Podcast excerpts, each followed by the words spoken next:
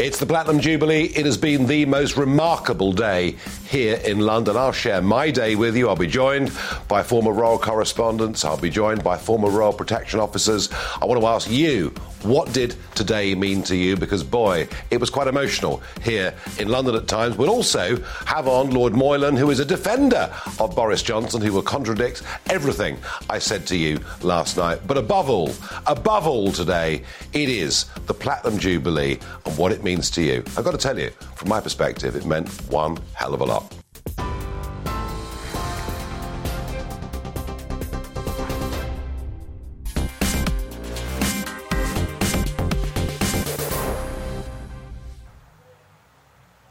Good evening, everybody. Yes, it's here. It's the Platinum Jubilee. It's the 2nd of June 2022. It's the day we celebrate 70 years of our Queen being on the throne. It is a remarkable day. It's also 69 years to the day that she actually had that crown put on her head. I don't know about you, but for me, it has been the most magnificent day. Um, let me just show you a few clips of where I've been today and what I've been doing. This is really good to see, the local postbox being done up. And this is the village behind me where I grew up. And I was here for the Silver Jubilee in 1977. I'm feeling a bit old. It's June the 2nd, 2022. It's the beginning of the Platinum Jubilee. It's also the 69th anniversary, of course, of the day the Queen was actually crowned. Now, it is, of course, the Queen's birthday parade, known as Trooping the Colour. Crowds are incredible here in London. Do you know what? It's great to be British. It really is. Everyone celebrate. Red arrows describing the colours of the Union, red, white and blue. Describing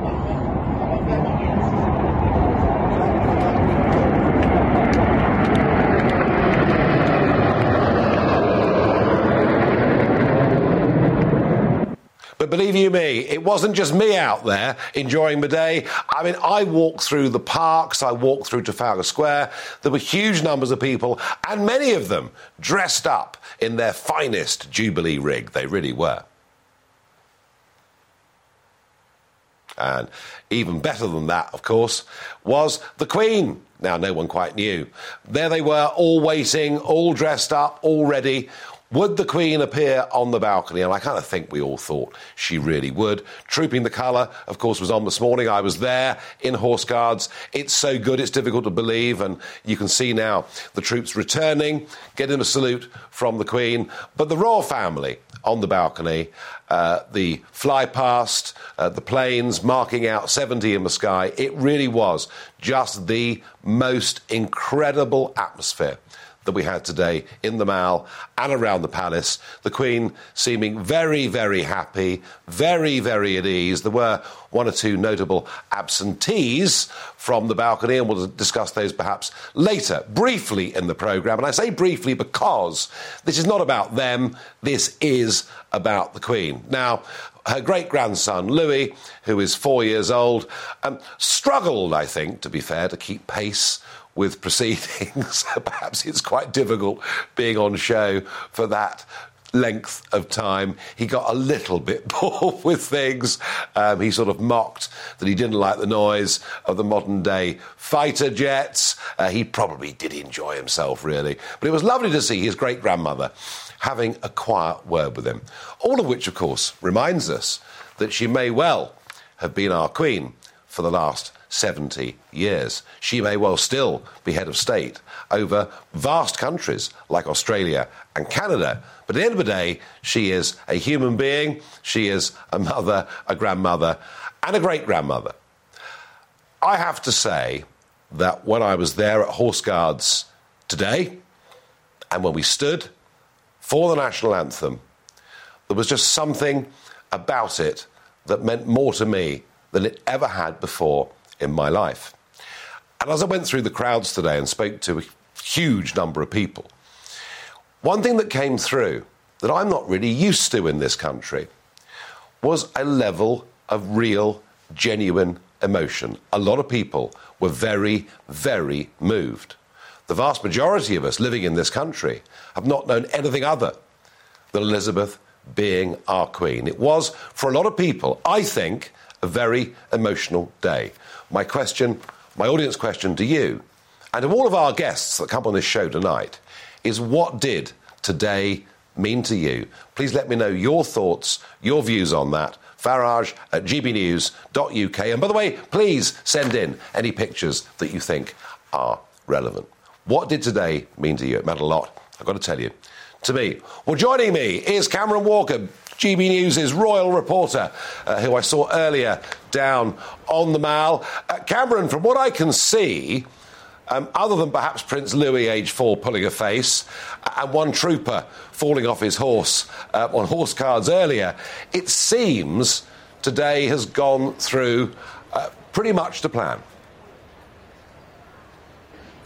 I think that's a pretty fair assessment. Yes, Nigel, it's a truly historic day. The first time Great Britain has celebrated a platinum jubilee. 70 years Her Majesty has been on the throne, as you have been saying. So, trooping the colour earlier today, it was 1st Battalion Irish Guards who were trooping their colour. Uh, Prince William is their royal colonel, and Prince Charles actually took the royal salute on Her Majesty the Queen's behalf. We know Her Majesty has had uh, mobility issues uh, recently. Um, but at Trooping Colour at Horse Guards, Harry and Meghan did appear slightly uh, at the Major General's office. We could see them just, a couple of photographs of them have appeared, but they were very much in the background and very much not detracting attention away from the main day itself. As you mentioned, Nigel, Prince Louis, I think, perhaps stole the show slightly. Uh, he was frantically waving in the carriage as he was being driven down to Horse Guards uh, parade and I think at one point his older sister Charlotte uh, slapped his hand down, telling him to stop waving uh, so frantically. But when they got back here to Buckingham Palace behind me, Her Majesty the Queen uh, took a royal salute uh, on the balcony, accompanied by the Duke of Kent. She was then joined by extended members of the royal family, working members of the royal family, for that magnificent fly past. 70 aircrafts involving uh, Royal Air Force jets, uh, Royal Navy, and British Army as well, celebrating Her Majesty the Queen's Platinum Jubilee. Prince Louis again putting his, his hands over his ears, uh, looking very cute uh, indeed. But later on this evening here at Buckingham Palace, the principal Platinum Jubilee beacon is going to be lit. So there are going to be 3,000 of them lit across the world, 1,500 or so uh, in Great Britain itself. Um, and it will be a ceremony involving Her Majesty the Queen at Windsor Castle and the Duke of Cambridge here at Buckingham Palace. And then after that, we've got another three days of celebration, Nigel, Nigel uh, for Her Majesty the Queen's Platinum Jubilee. Cameron, thank you very much indeed. And yes, perhaps Prince Louis did steal the show for a brief period of time, but hey, he is four years old. It's allowed. Now, let's go to Northern Ireland. Let's go to Enniskillen. Let's speak to the former First Minister in Northern Ireland. Of course, she's well known to GB News viewers. She's well known as Arlene Foster, but I think we may have to recalibrate that because as a result of the Jubilee honours, she is now Dame Arlene Foster. Arlene, good evening.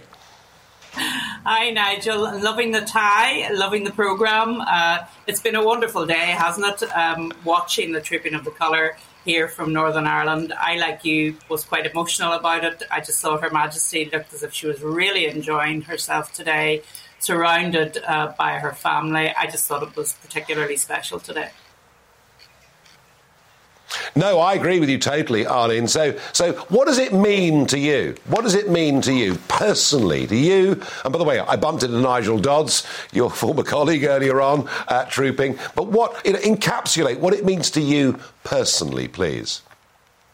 Well, I mean, I've always been a huge monarchist. Uh, I believe fundamentally that it lifts uh, the country beyond politics. I look around the world and I see elected presidents, and I think we could do better than that, and we have. Uh, with Her Majesty the Queen, we've been hugely fortunate, I've said, to live through the great Elizabethan age, as you and I have done. And uh, for me to receive uh, a damehood in her Platinum Jubilee list uh, is particularly special, and I'll always cherish it, Nigel, I have to say. Well, I think you jolly well should, Arlene. And, you know, I suppose when we look at Northern Ireland, we think maybe in some ways socially it's rather behind other parts of the United Kingdom. Uh, you were the first female uh, to reach the top of the political tree in Northern Ireland. Uh, does you getting a damehood, is that an inspiration, do you think, to younger women to think, hey, you know what? In Northern Ireland, I can make it to the top? Well, actually, we had two females at the top of the list today. We had myself and uh, Dame Fionnuala Jay-O'Boyle, who's the Lord Lieutenant of Belfast. So, actually, the, the two that received the top honours were both females. And as you well know, uh, this list has actually been uh, the one with the most females on it. So I think that sends out a very positive message in uh, a year when we're celebrating such an inspirational female, uh, someone who has shown her dedication and service and faithfulness not just to the United Kingdom, but right across Commonwealth. So it's it's very special to receive this honour in this year. And I made the comment uh, yesterday that actually when I stepped down as the first female First Minister of Northern Ireland, uh, I received a lot of correspondence from young women who it meant a lot to, actually, and I hadn't realised that until I'd stepped down. Um, and not just young females coming into uh, politics, but actually stepping forward into public life in general. So I hope uh, that this award of a damehood sends out a very strong message that young women uh, should get involved in public life. They should use their voice, regardless of the challenges that are there, particularly on social media, as we all know. Uh, but it is worthwhile, it is very rewarding, and it's something that is very worthwhile doing. Arlene, thank you for telling us what today meant to you, and many, many congratulations on now being Dame Arlene Foster. Now, let's go to a guest who has followed royal family stories for longer uh, than virtually anyone around. In fact, my next guest is one of those rare people who can remember the coronation. It's Michael Cole, former. I, I mean, you're aging incredibly well, Michael. I, I, I was uh, I was uh, eight years old when uh, the Queen's father. Uh, King George VI, much loved, uh, died, and she was 25 and she became Queen. And uh, then the coronation was the following year, this day, June the 2nd, yep. 1953. It rained all day long, and what a fantastic day we've had today. And I remember my parents going and buy, spending all their money to buy a very small uh, 425 line television, black and white, and we had half the street, 17 people in a small back room. and the next week, and this comes into today. Uh, my mother said, Well, we didn't go to the coronation, but we'll go to the first trooping of the colour. So my sister, who was 11 and I was 10, we went and we were by Duke of York Steps. I remember it quite clearly. And my mother invested two shillings, so 10 pence, in, in, in two cardboard and mirror uh, uh, periscopes to try and see something. We saw very little. I think I saw the Queen's hat, we heard the music, and we thought it was fantastic. And it was great. You know, pomp and circumstance. We do it well. Elgar wrote the music, but we do it best. Yeah. It's been a magnificent day. It was a perfect day. I think the whole world uh, can admire it, and every British person can take great pride in it. There was a feeling. But it's not just British, Michael, is it? Because no. this extends across large parts of the globe. No, she is the Queen of the world. When the, when the Americans talk about the Queen, they talk about the Queen, not the Queen of Holland, not the Queen of Denmark. Yeah. They talk about the Queen. And I was do- talking to some Americans on an American channel today, and I said to them, those soldiers down there, they're not toy soldiers. They are frontline troops. They take off those red tunics, those bearskin caps, and they go into camouflage. And I said there are five regiments of guards, foot guards. The Welsh Guards weren't there today because they're on a military assignment. They are out there facing the foe for, on our behalf. So these are not toy soldiers. The, the guys on the horses, they drive tanks, light tanks, and armored cars. It was, a, and they can do that. They can do that parade, and they can also do the tough stuff, the hard stuff on our behalf. Tremendous, um, tremendous feeling I, I had because I covered many uh, troopings of the colour for the BBC, and um, it, it, was perfect today, and they got it right.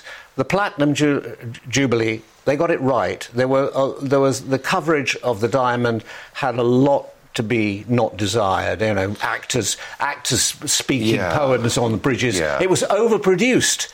You know, it was overproduced. Today was back to the sort of good old way of doing things, wasn't uh, absolutely. It? Well, perhaps the BBC, for which I slaved for 20, 20 years and three months, perhaps they've learned their lesson. Perhaps they're actually concentrating on uh, what is good. And, and my, my wife was watching uh, the BBC and she said the coverage was very, very good. One, one thing that was quite interesting, and I've asked around, no shots, it seems, of uh, the Duke and Duchess of Sussex. no, they've although- been sort of cancelled, really, haven't they? well, it's interesting. I'm wondering whether the word went out from the palace. we'd rather you didn't uh, Yes. focus on them.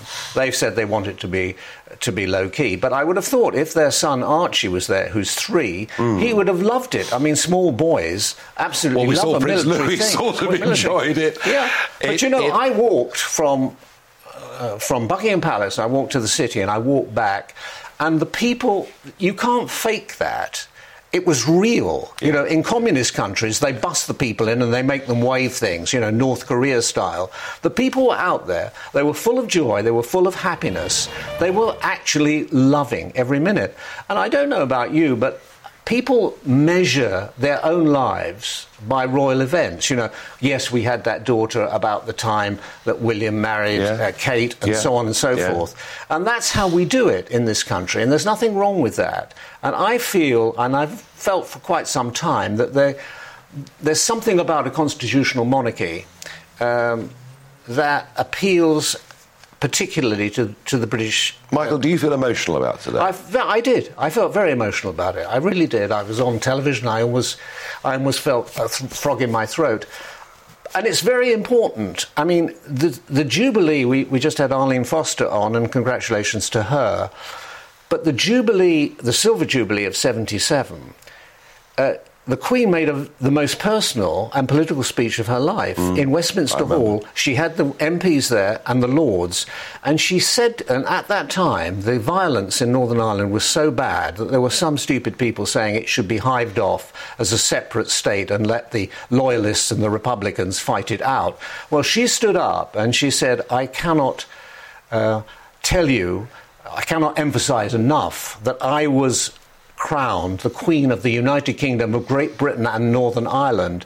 And if you consider what has happened, it's been of huge benefit, the Union, to all the people in all parts of, of the United Kingdom. Well, that went away, and, and we had the Good Friday uh, Agreement.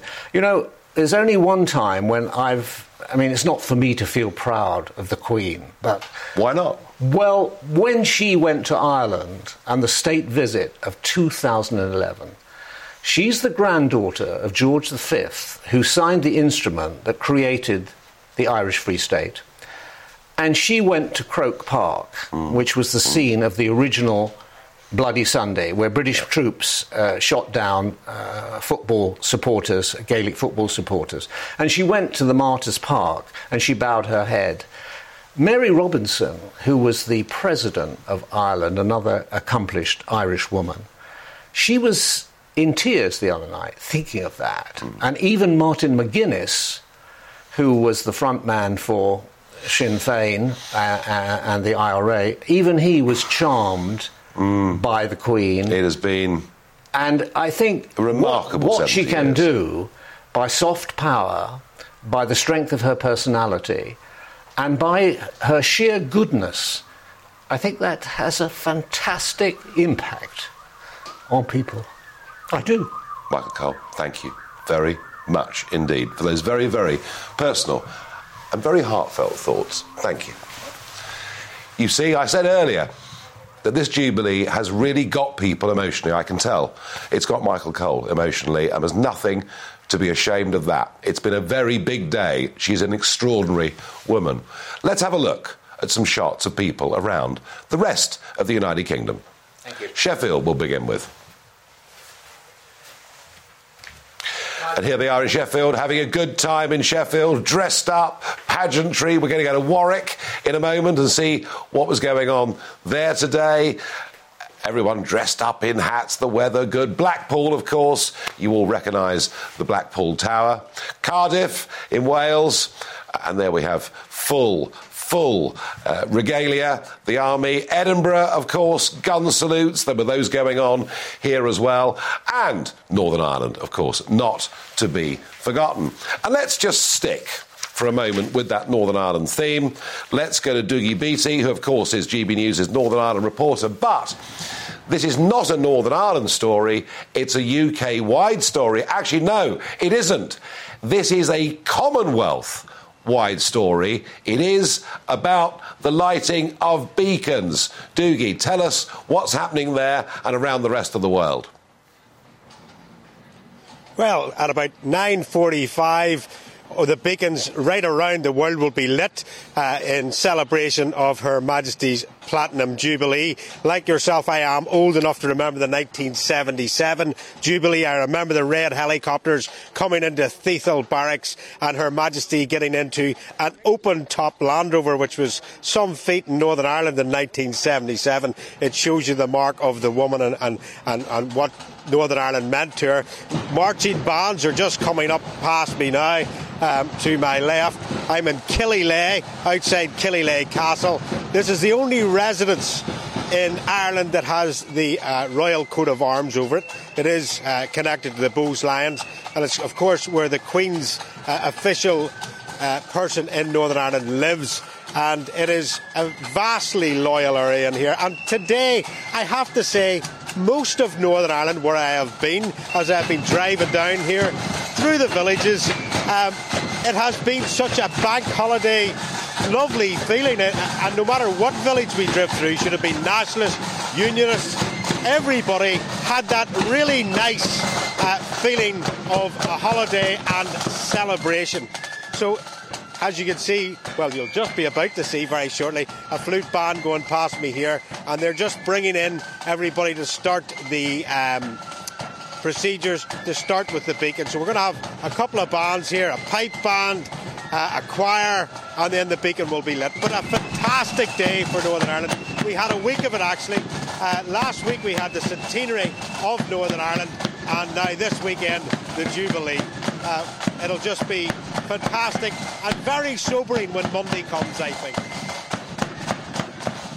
Well, Doogie, thank you very much. Light that beacon. They're going to be lit at 9.45 all across the country. They've been lit already some in parts of the Commonwealth, and the really big one is going to be outside Buckingham Palace. And I know there'll be many, many of you attending these beacon lightings to end what has been just the most extraordinary day. If you haven't done so yet, please tell me what did today mean to you? Farage at gbnews.uk. In a moment, we'll come back and we'll talk a little bit about the position of the Prime Minister before getting back on the Jubilee theme with Ken Wharfe for Talking Pints.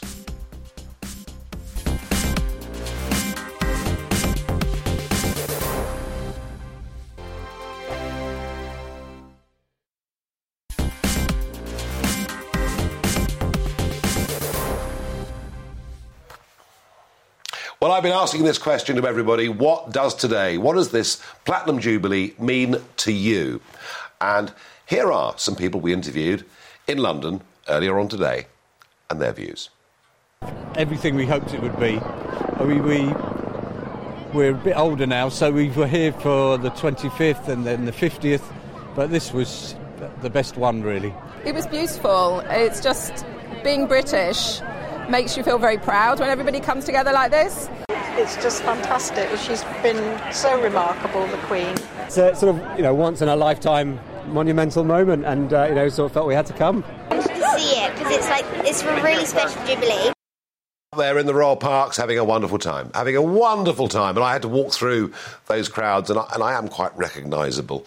Um, and I have to say, at one point, uh, just outside the main area, sort of on the public street, there was one woman who used a couple of words against me. And I'm pretty used to that, and I'm big enough and ugly enough to take it. But goodness me, didn't the crowd turn on them? Uh, I think there was a great feeling that today wasn't a day to air political disagreements of any kind at all. It was a day for us to come together. Some more thoughts from you at home. One viewer says, It means everything. She is an incredible woman who makes us all so proud to be British. God save the Queen, and I endorse that absolutely 100%. Marion says, having grown up celebrating these milestones with the Queen, it makes you reflect on what a truly remarkable woman she is. A day to be incredibly proud of Her Majesty the Queen. Ryan says, a day to celebrate the reign of our wonderful Queen. It is a day to remember for the rest of our lives. It is unlikely there will ever be a platinum jubilee again. Well, if, if, even if there is, then none of us alive today are going to see it. I'm pretty, or very few, I'm certain of that. Now, last night, I gave my view that you can you know, look at what the Daily Mail say, which is if you get rid of Boris Johnson, you'll lose the next election. And I gave my view very strongly uh, that if you stick with Boris Johnson, you are now bound to lose the next general election. There is a chunk, over 25% of his 2019 voters, who are disgusted with the behaviour that went on in Downing Street during lockdown, and who knows, there may, be still more and worse stories to come out. But also because he's not a conservative, he's let people down appallingly on immigration, on taxation, and I could go on and read out a list as long as your arm. But as you all know at home, one of the main missions of this channel is to make sure we genuinely have fair and balanced debate, and that is what we do.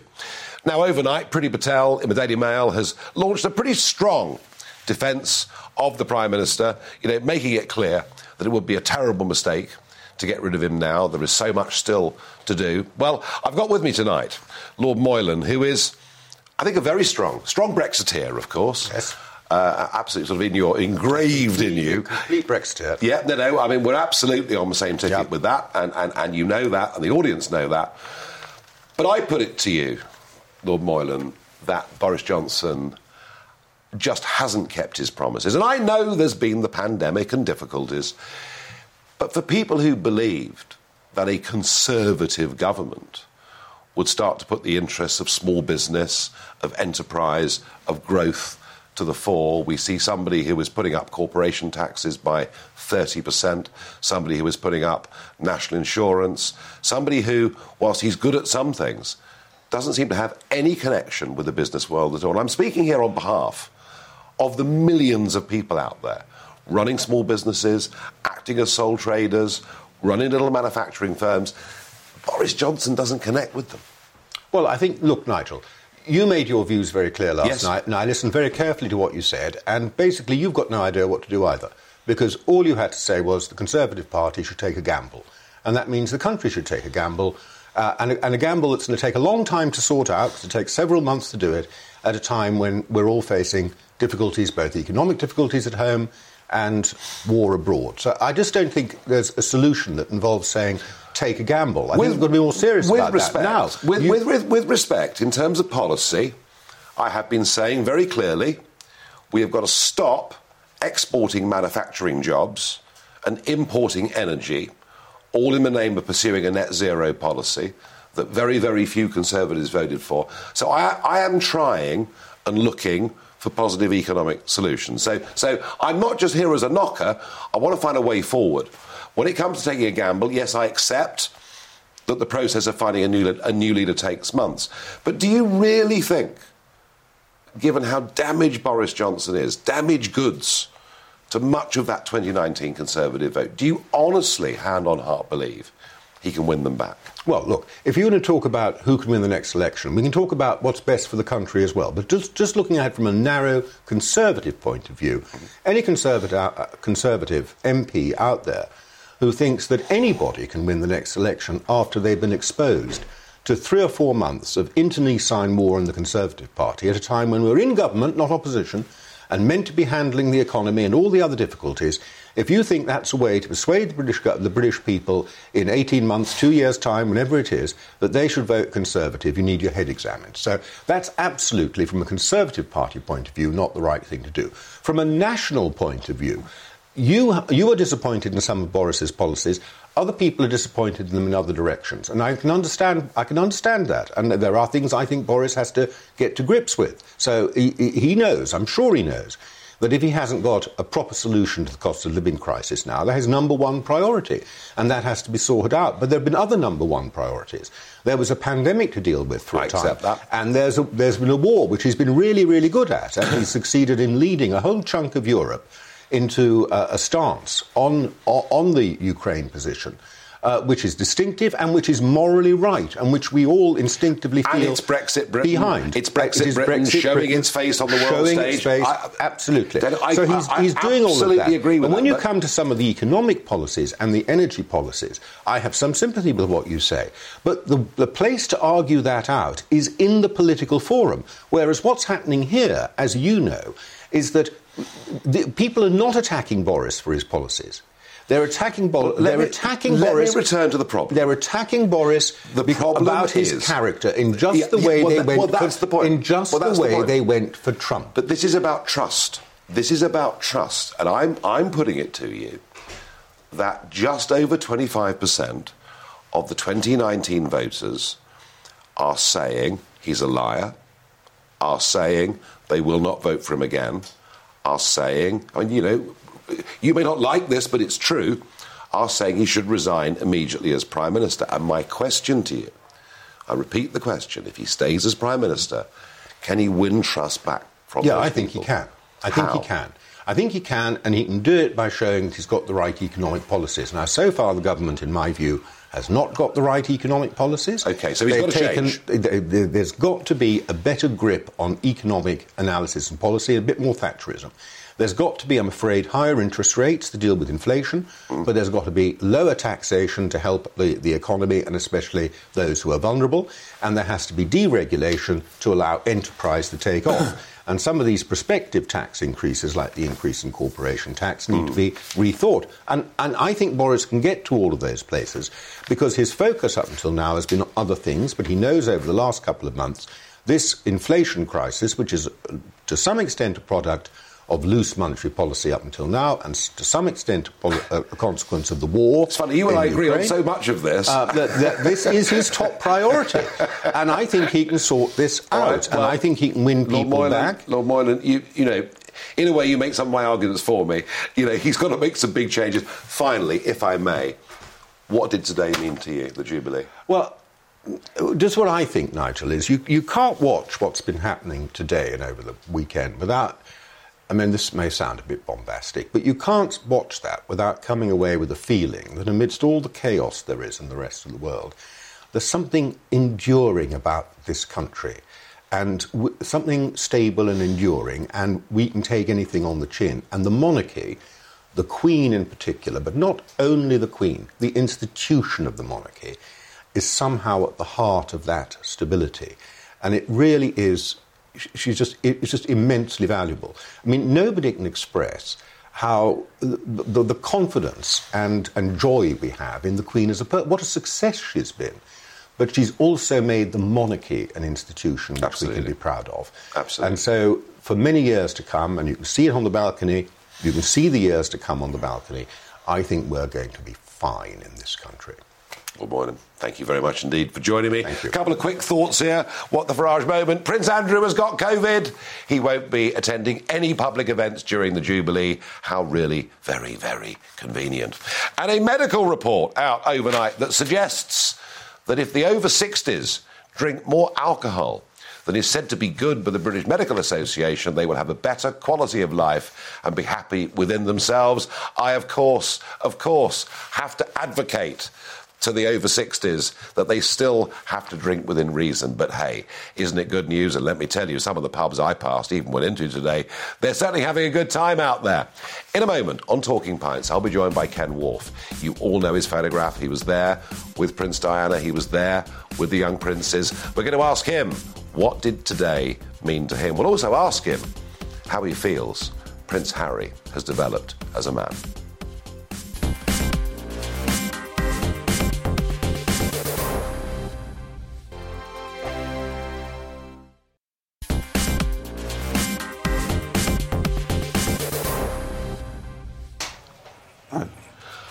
Welcome back. And before we go to talking pints, I've just got to read you a statement that's just been issued in the last few minutes from Buckingham Palace. Thursday, 2nd of June, 2022. The Queen greatly enjoyed today's birthday parade and flypast, but did experience some discomfort. Taking into account the journey and activity required to participate in tomorrow's national service of Thanksgiving at St Paul's Cathedral, Her Majesty, with great reluctance, has concluded that she will not attend.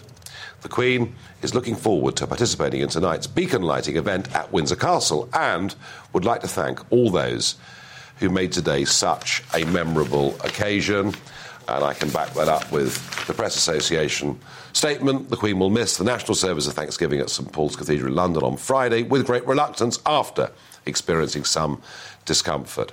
So that is the news that is just in.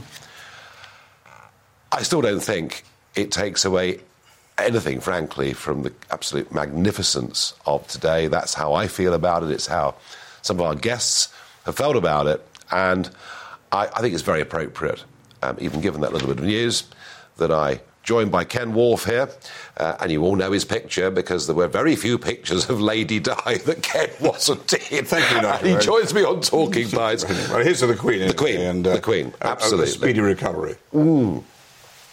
The over the line, I heard that she'd slipped out of a stirrup on a horse and, and, and sort of bashed her bashed her hip, and that's why we haven't seen much of her over the course of the last few months.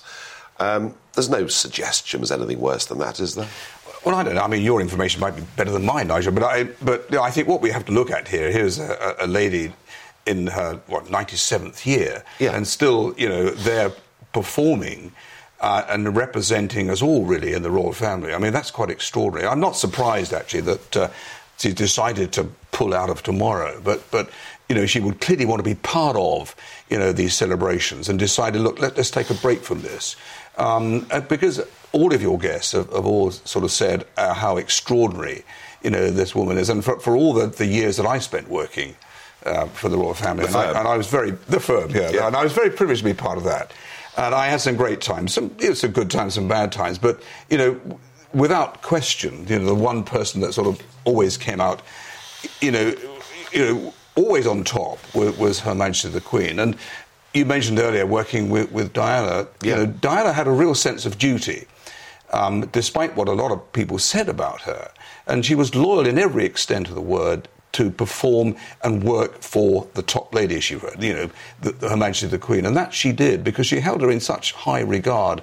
and respect. It's only sad, actually, that Her Majesty, uh, at the end, was only able to sort of praise Diana at the time of her death, which was, you know, rather unfortunate. A very difficult period. But it was a very incredibly difficult period for her. But but nevertheless, you know, through those those the, the, her annus horribilis and so forth, those very difficult years of her Yeah. life. Um, here we are now, and the loss of her, her, her, her, confidant, her, her consort, her husband last year. And if we believe the Crown, and I mean, how good is the Crown in your view? Well, I mean, I like the Crown, like many other people, but I mean, you know, I'm sure well, Peter Morgan will say, well, look, this is a piece of theatre, which it was. yeah. Uh, but at the same time, there, there was a lot of fact in that. One of the things in that that fascinated me, and you can perhaps tell me whether it's right or not. Maybe. Is that, well, I don't know. But I mean, you were there. Is that actually Prince Philip was very good with Diana? Is that right? Well, interesting. That's a very good point because I, I remember at the time, towards the end of Diana's problems, the one person that she said that was really helpful um, was was actually Prince Philip, and and she said that a he, she had you know typewritten written letters from him. Um, saying, look, if, if I can help in any way, you know, you know, come and see me, whatever. He was very sympathetic and understanding of the problems. Which is not the image many have of him. well, I don't think, but I think uh, you know that's the problem. I mean, I, I think you know people, the, the media are, are, are very prone to putting out images that will actually sell their product. Um, you know, the, the Duke was an, an incredible character, of course he was, but you know he was.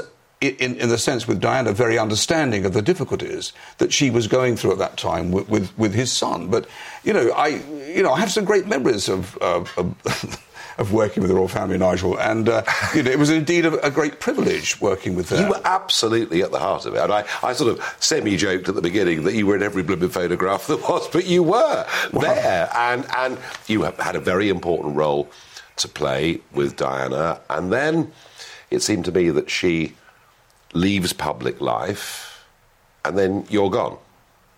Well, I mean, in that sense, I mean, what what actually happened that um, Diana in 1993, um, which was following, you know, the separation announcement by John Major in '92, you know, there was it was over. You know, that was the end, and, and that was the beginning of the end. And we all knew that at some point she was going to jump ship, uh, and I knew that as well. And I had, you know, no alternative really but and I didn't anticipate that Diana would, in the, the, the December of '93, decide to to abandon her entire security, which was a huge mistake. Was it her? Was that her decision? well, it was her decision, but it, but but I left in, in September, October, and um, uh, because I felt that, that my position was being compromised, and then almost immediately she invited me back to see her at Kensington Palace, which I went back, and it was it was like revisiting that time that I met her eight years previously in Sandringham. And the fun, because the great thing about Diana was she was an incredibly fun person. So you, so you liked her? Oh, she was an. Yeah, of course I did. I mean, Oh, no, um, wait, wait, you had a job to do. well, I had a job to, but I mean, you know, there, there was a chemistry there between she and I. But she was she was entertaining, she was fun, but she was loyal to her cause. I mean, you know, she she did things for the benefit of the family. That's not to say that the family actually liked what she was doing. The problem was was that, that, that Diana was so popular that the royal family had a real problem of addressing that popularity. And, and instead of actually sort of bringing her in and say, look, hey, you know, welcome to the firm, you know, we could deal with you. I But mean, they didn't do it. I mean, I mean, the captain of a cricket team, if he has a star international batsman or bowler, should welcome this. Yeah, but they, they didn't do that. It was only Was Sandringham. Charles jealous of her? I think he was. I, I think he was jealous of her popularity, and and you know there was, you know, I don't want to be criticised the prince, but I wouldn't because I was, you know, very, uh, you know, I admired his his uh, generosity to all of his staff. I mean, we would you know, go to Highgrove, his house in. Uh, in, in, in Gloucestershire and in, in Kensington Palace. And the generosity shown by him and his staff was, was fantastic. But he, but he had a real problem with dealing with Diana's popularity. And I remember coming back from, from Newcastle with Diana one day, and all her days out were fantastic, you know, massive crowds. And we arrived at uh, Kensington Palace, and there was the Prince on his own. And uh, he said, he said, have you had a great day? He said, and, and she said, yes, fantastic. Where are you going? She said, oh, he said, I'm, I'm going to do uh, my churches in the city. She said, well, do you like that? You know, and generally sort of trying to engage in a conversation. And she said, um, would, would you like me to come with you? No! They'll only be interested in you. And this was the problem. It, it's such a shame in that Very sense, telling, isn't it? Nigel, that, Yeah. that, that really, because actually Diana's uh, format was really to represent the very best interests of the family. And unfortunately, they had a problem with dealing with that popularity. But she did. She did change, um, you know, She the, had that the sort of- focus. she had the, the, the stardust was there, and there was Yeah, no, yeah, and it was, was no there. question It was that. there. And I mean, we obviously finish up with these, those horrendous scenes in that tunnel in Paris, and is that directly because she had the wrong security around her? Well, I, have talked about the uh, the events in Paris in 1997, and um, you know when I first heard that, that Diana was killed in a car crash in Paris, I, I you know I, I sort of dismissed it. I thought, no, there's just no way that she's going to die in a, in a car crash. But of course, when we when the, the two inquests that went into that inquiry, and this has been talked about over many many years, 25 years Yeah. now.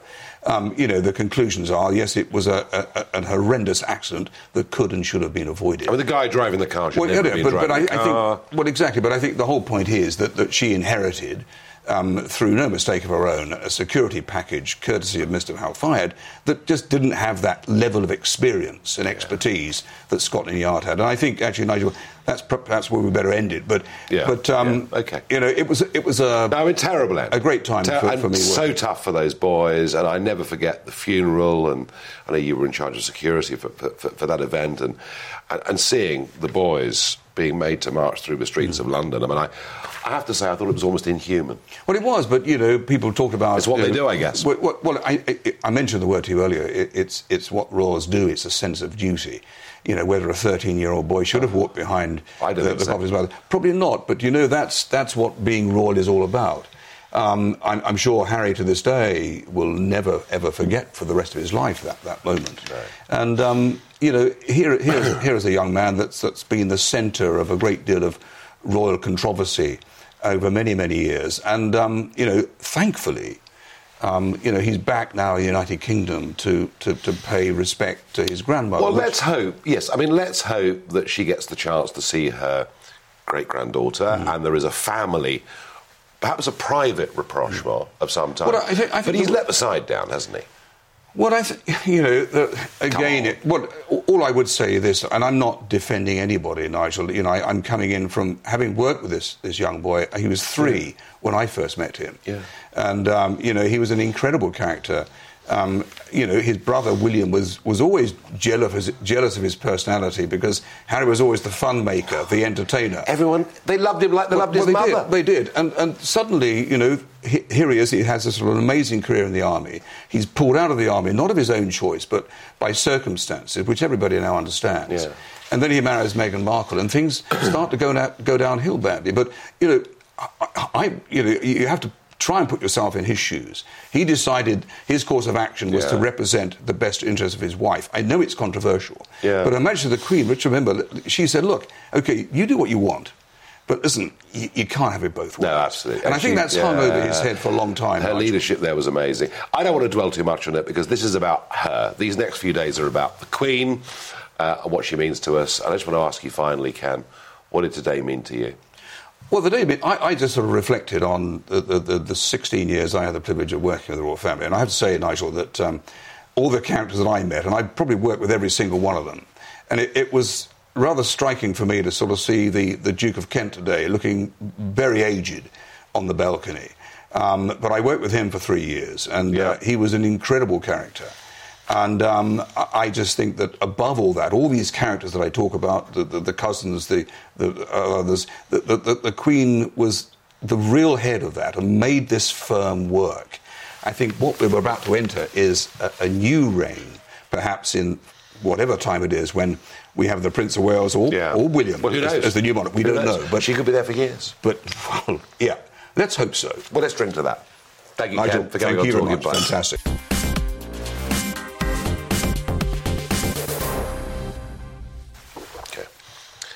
We have a little bit of time left for Barrage the Farage. Let's see what we've got, and maybe Ken can help me out if you ask me very tough questions. James asks a question for Ken. Here we go.